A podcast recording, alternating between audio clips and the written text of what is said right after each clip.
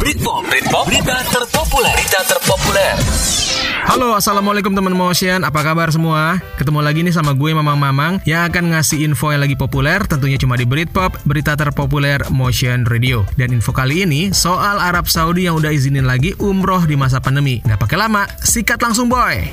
Berita terpopuler. Alright, teman motion, setelah berbulan-bulan menutup perbatasan karena pandemi COVID-19 ya kurang lebih sekitar 18 bulan, Arab Saudi mulai Senin 9 Agustus kembali membuka perjalanan ibadah umroh. Kota suci Mekah dan Madinah mulai menyambut jamaah dari luar negeri dengan tetap menjaga langkah pencegahan COVID-19 secara ketat. Dan untuk tahap awal, Saudi membuka 60 ribu jamaah umroh setiap bulannya. Dan menurut Saudi Press Agency, jumlah tersebut akan ditingkatkan secara bertahap hingga maksimal 2 juta jamaah per bulan. Adapun jamaah yang dibolehkan datang hanya mereka yang berasal dari negara yang masuk daftar hijau atau dinilai aman dari lonjakan kasus COVID-19 menurut kriteria yang ditetapkan oleh Kementerian Kesehatan dan Badan Penerbangan Sipil Saudi. Salah satu syaratnya adalah wajib menyertakan sertifikat vaksinasi COVID-19, entah itu jamaah domestik maupun jamaah dari luar negeri. Syarat lainnya adalah wajib karantina secara institusional di negara ketiga sebelum tiba di Saudi, meski telah divaksinasi COVID-19.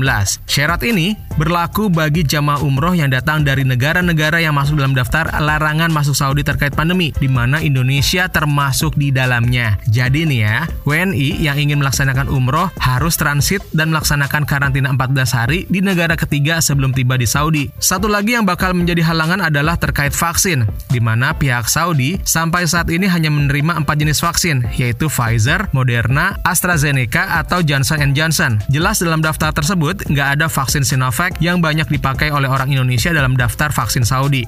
Makdar it. Maka dari itu, keputusan dari Saudi ini belum membuat lega pemerintah Indonesia. Kementerian Agama Republik Indonesia pun meminta agar WNI yang mau umroh untuk menunda dulu karena Indonesia masih menjadi satu dari sembilan negara yang masuk dalam daftar larangan masuk Saudi terkait pandemi. Ditegaskan oleh PLT Dirjen Penyelenggaraan Haji dan Umroh Kementerian Agama yaitu Bapak Khoi Rizi, gak ada larangan warga negara Indonesia untuk umroh ke Saudi. Namun dengan fakta Indonesia masih ada dalam daftar yang dilarang masuk ke Saudi, otomatis jamaah Indonesia harus menjalani menjalani karantina selama 14 hari dulu di negara ketiga sebelum masuk ke Saudi. Faktor karantina di negara ketiga otomatis membuat biaya umroh membengkak. Menurut pengusaha travel haji dan umroh yaitu Haji Muharram Ahmad, biayanya bisa naik dua kali lipat bos. Kalau saat normal biaya umroh dipatok 25 juta rupiah, maka perkiraan saat ini biayanya bisa menjadi 50 juta rupiah per orang. Soal syarat-syarat tadi, Bapak Khoirizi mengatakan bahwa Indonesia masih berdiplomasi dengan pihak kedubes Saudi di Jakarta agar jamaah Indonesia dipermudah. Jadi ya sabar sabar aja sambil menunggu surat yang menyampaikan teknis pelaksanaan umroh kalau Indonesia emang dikasih kesempatan. Tapi kalau emang udah kangen banget ke Baitullah dan punya uang lebih, sok mangga silahkan. Semoga ibadah umrohnya diterima Allah Subhanahu wa taala.